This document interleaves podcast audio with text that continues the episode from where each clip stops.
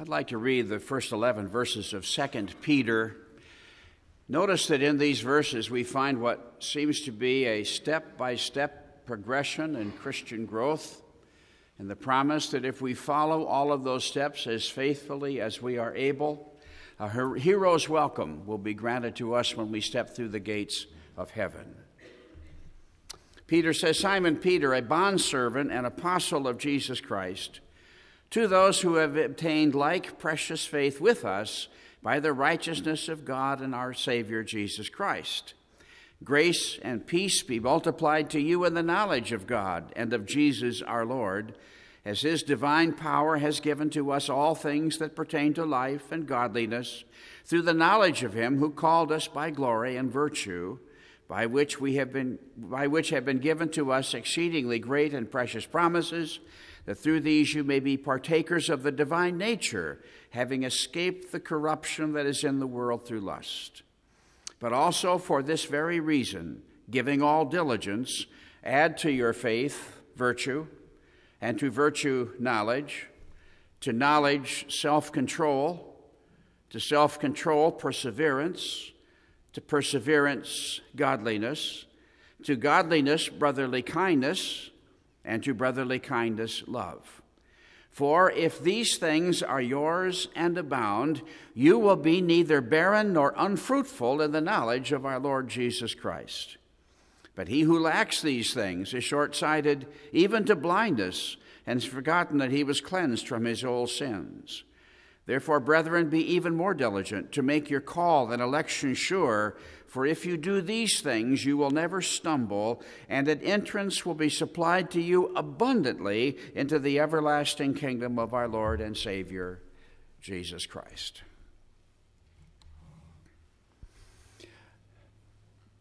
Many thoughts are significant and common during the Christmas season, and for many of us, particularly those of us who have lived for many years, Many of our thoughts during this season are of Christmases past.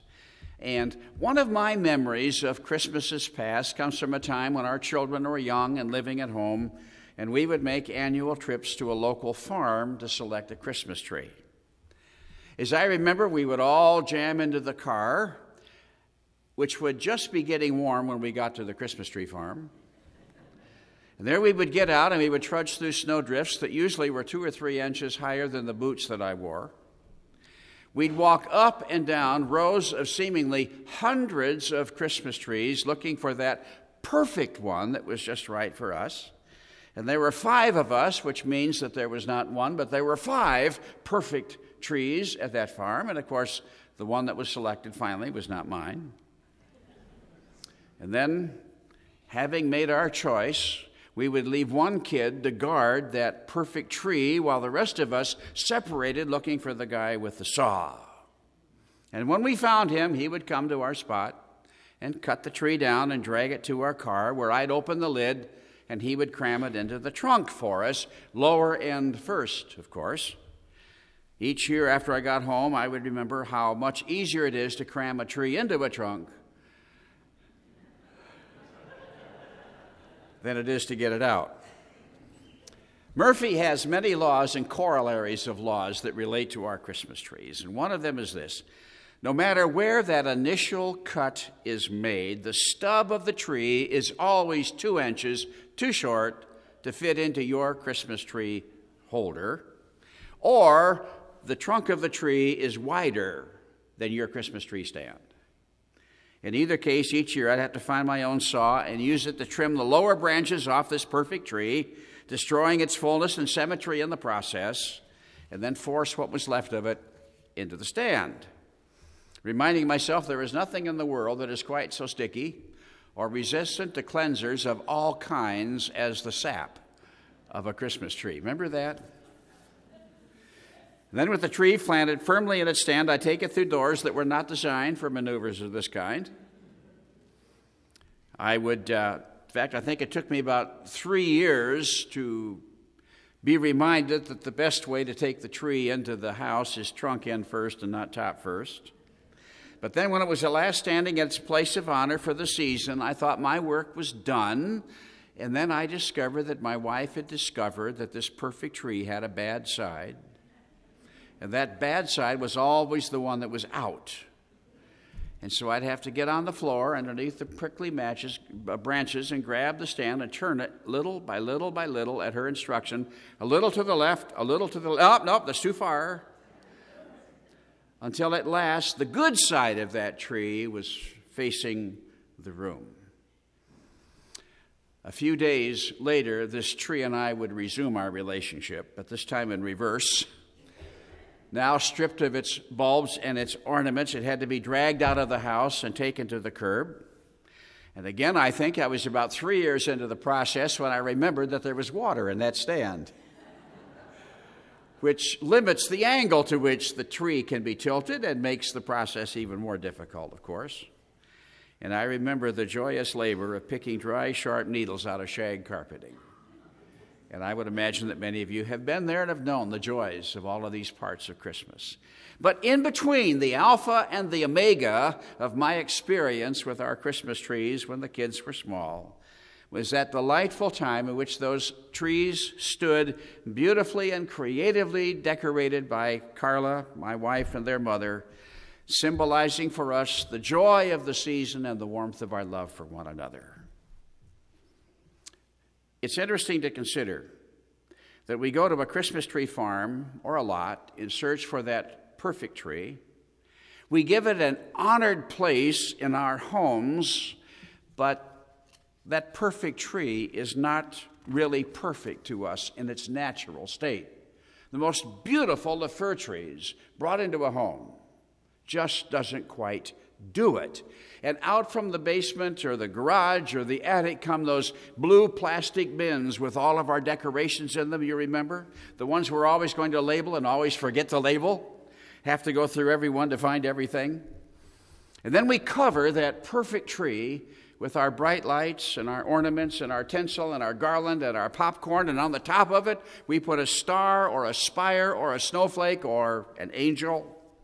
And only then when that perfect tree is barely visible, is it really a complete and perfect representation to us of the season?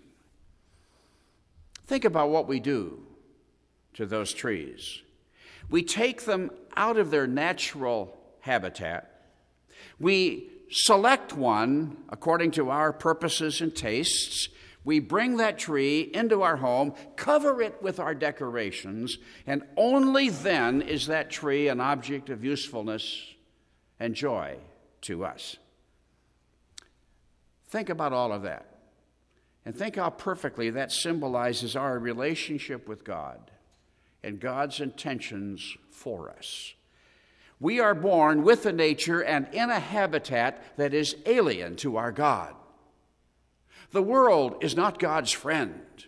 People are not the children of God who love and adore Him by nature, and we were one of them at one time. But God chose us to be His own. And then He brought us into His home where we are assured by His word that we will dwell forever, not just for a season. And then we discover that God desires to decorate our lives with reflections of His own nature and signs of his goodness to us. On this third Sunday in Advent, I'd like to talk with you about the decorated life. The desire of God to decorate or adorn our lives affects every part of our lives. We sometimes compartmentalize life, and we agree that God has a right to be interested in this part of life, but we keep this part for ourselves. We can't do that if we're going to know God well and serve Him well. All of life belongs to God, every part of life. God intends to decorate.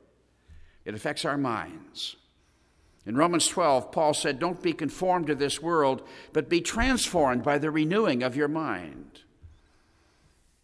And one of the first steps in our text, in our growing usefulness to God, comes when we add to our virtue knowledge having our minds filled with the knowledge of the scriptures and our prayers marked by our desire to understand God's word, it in fact is the beginning of righteousness. In Proverbs 23, we read that as a man thinks in his heart, so is he. And it is the will of God that our minds be preoccupied by the contemplation of His Word, for the first psalm pronounces a blessing on the person who lives in that condition. God wants to decorate our minds with His truth. He also wants to decorate other parts of our unseen lives, our feelings and our passions, our dreams and our aspirations, our attitudes and our character. In the Ten Commandments, we're instructed not to covet, and elsewhere in the law, we're commanded to love God with all that we are. By His Spirit, God offers us peace and joy, which are a part of the, the secret person. And in His Word, He insists that we learn to control our temper, the need to pray, the desire for worship, the shame that we feel when we're reminded of our sin are all signs that the invisible hand of God is at work within us, molding us and shaping us and decorating us. God also wants to decorate our behavior. Much of the parts of the Bible that describe the godly life speak of behavior, the way that we act, the things that we do or don't do. For example, we read all those things required or forbidden by the Ten Commandments and other parts of the law.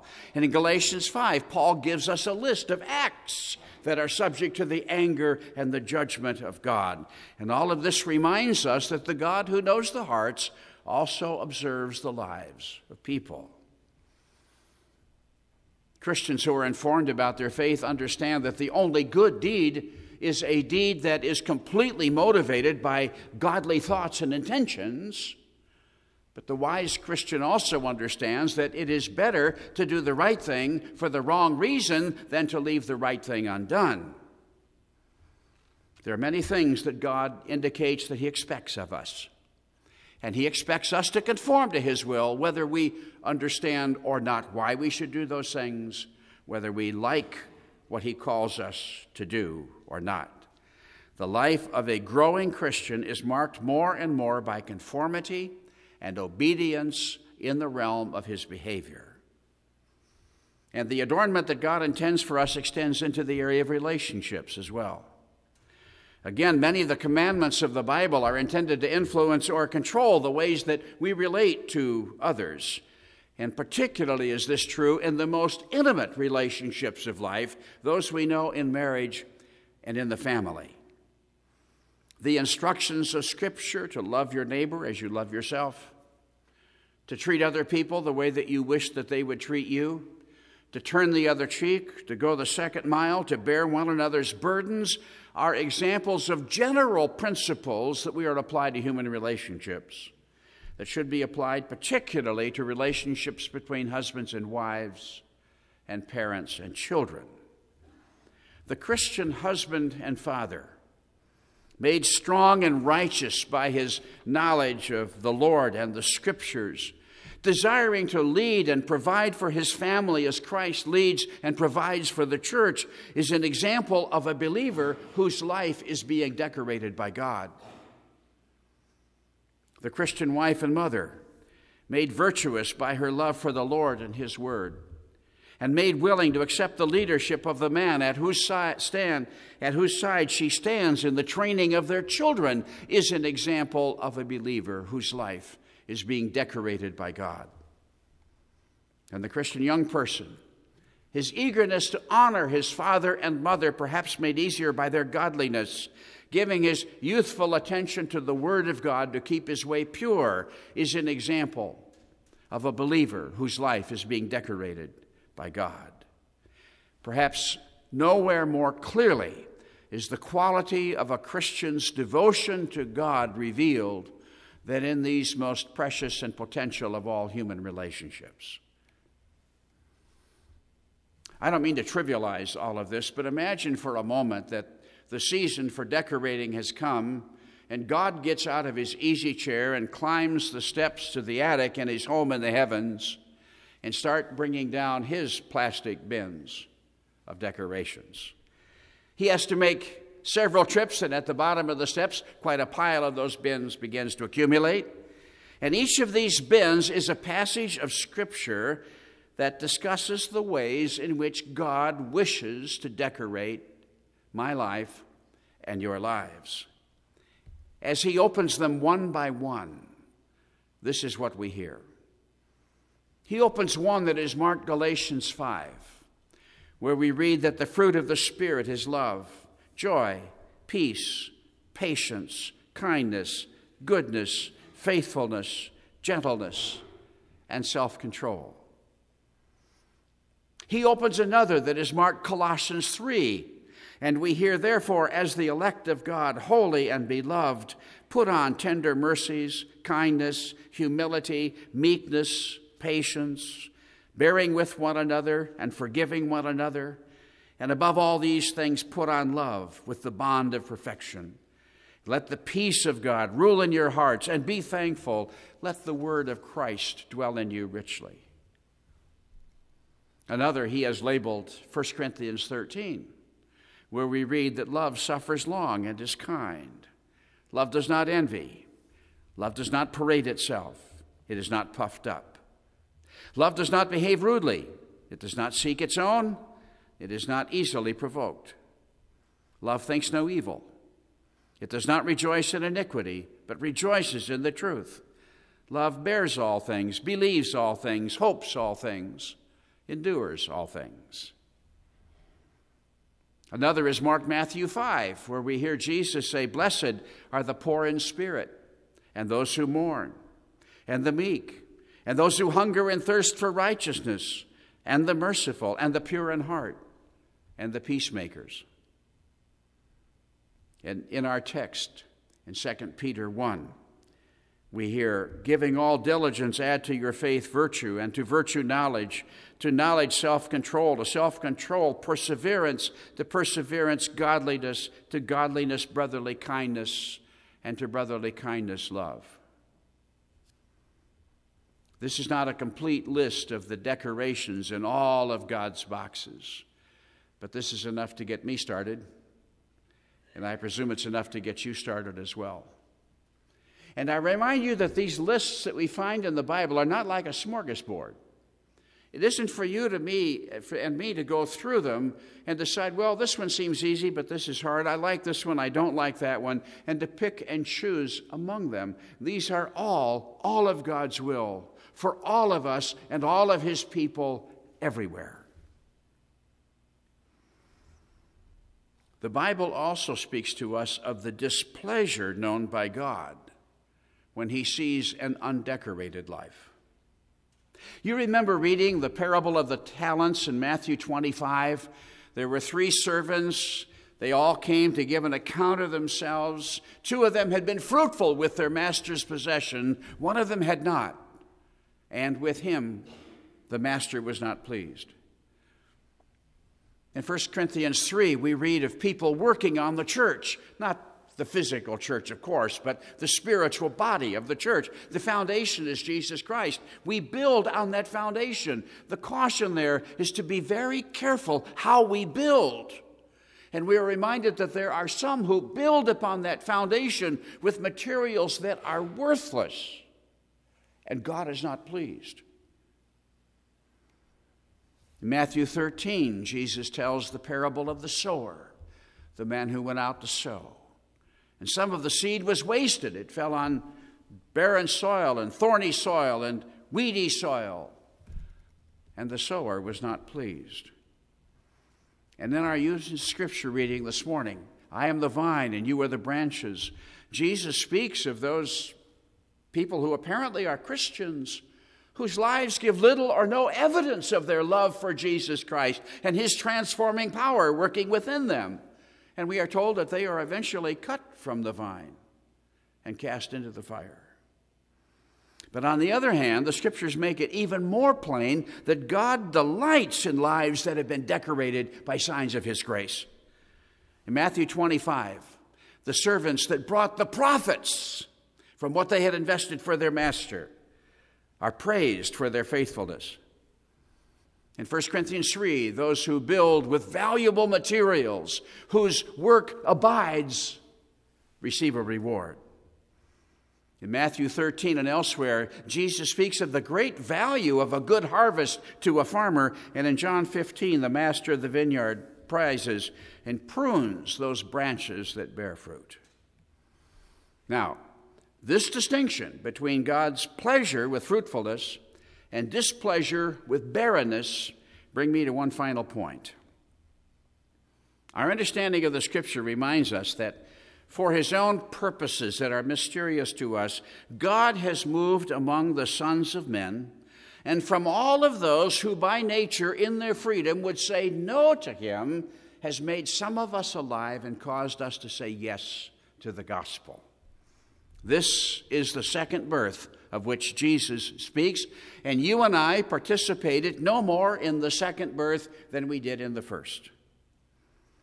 But we also understand that for the will of God, the triumph in our lives as believers, in order for us to be fully adorned with the signs of His marvelous grace, we have to cooperate.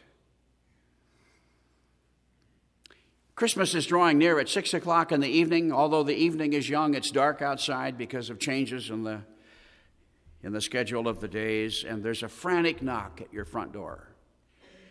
You go to the door and you throw it open, and there's the man and woman who live next door to you, obviously in deep distress. You invite them inside, you ask them, What's the matter? She tries to speak, and sobbing, she says, Please come and help us find our. And the rest of the sentence is slurred by her tears and emotions so that you can't understand what she's saying. Your first thought is that maybe the new puppy that they just bought for their children has gotten out and is lost on this cold night, and they want help finding the child or the puppy. And then you wonder, I wonder if one of the children is missing. But imagine your surprise when she's able to get a hold of herself and she blurts out, Our Christmas tree is missing. Just this morning, it was there in the living room, she said. We left for just a little while to run a few errands, and when we came home, it was gone. Please help us find it. Now, this is silly. Christmas trees don't run away, do they?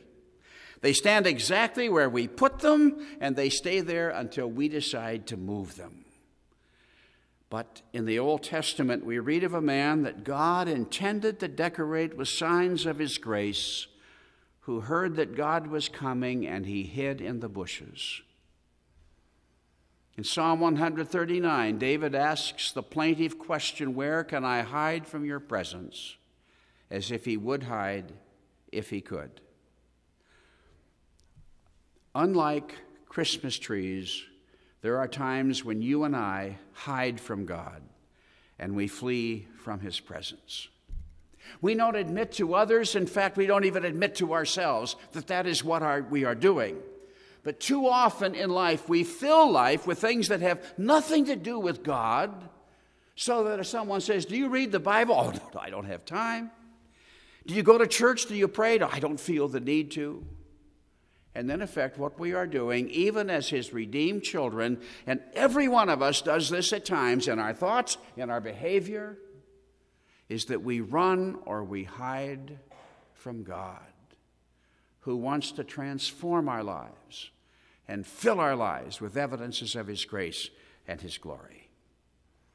Or imagine this it's Christmas morning, one of the happiest days of the year. You come into the living room with your children, eager to read the Christmas story to remind everyone of the real meaning of the day, and then open the gifts that represent your love for one another. But to your shock, when you turn on the lights, you find that all of the beautiful ornaments on the tree have been thrown against the walls and are now shattered on the floor.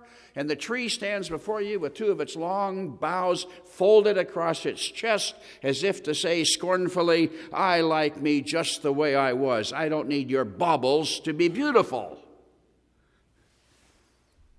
Now, again, this is silly. The trees that we place in our homes have no understanding of the meaning of the season, regardless of what some people tell their children, and no will to resist. But you and I have such a will. And with this in mind, the Bible urges us not to harden our hearts and to be careful that we don't grieve the Holy Spirit. All of us come to this time with pleasant memories of decorating our homes and our trees for the season. We chose a tree for our use.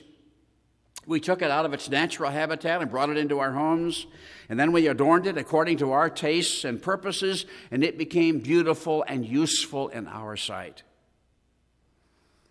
May the desire of every one of us be to give God the freedom to decorate our lives with those virtues and acts that are pleasing and useful to Him. May our common goal be to grow in the grace and the knowledge of Jesus Christ in order that our lives might increasingly give glowing testimony of His goodness and His power. Let us pray. Our Father, there is not a one of us in this room who has no need to confess to you that there are times when our minds are closed and our hearts are hard and our spirits resist the work of your Spirit in our lives, in our homes, in our relationships, in every facet of life. Oh God, we pray that with tears we might acknowledge this as the sin that it is. May we become increasingly pliable in your hands. May you be given more and more freedom to work your will in us in order that our lives might become beautiful and useful symbols of your grace and your glory and your love. And for this, we give you our thanks in Jesus' name.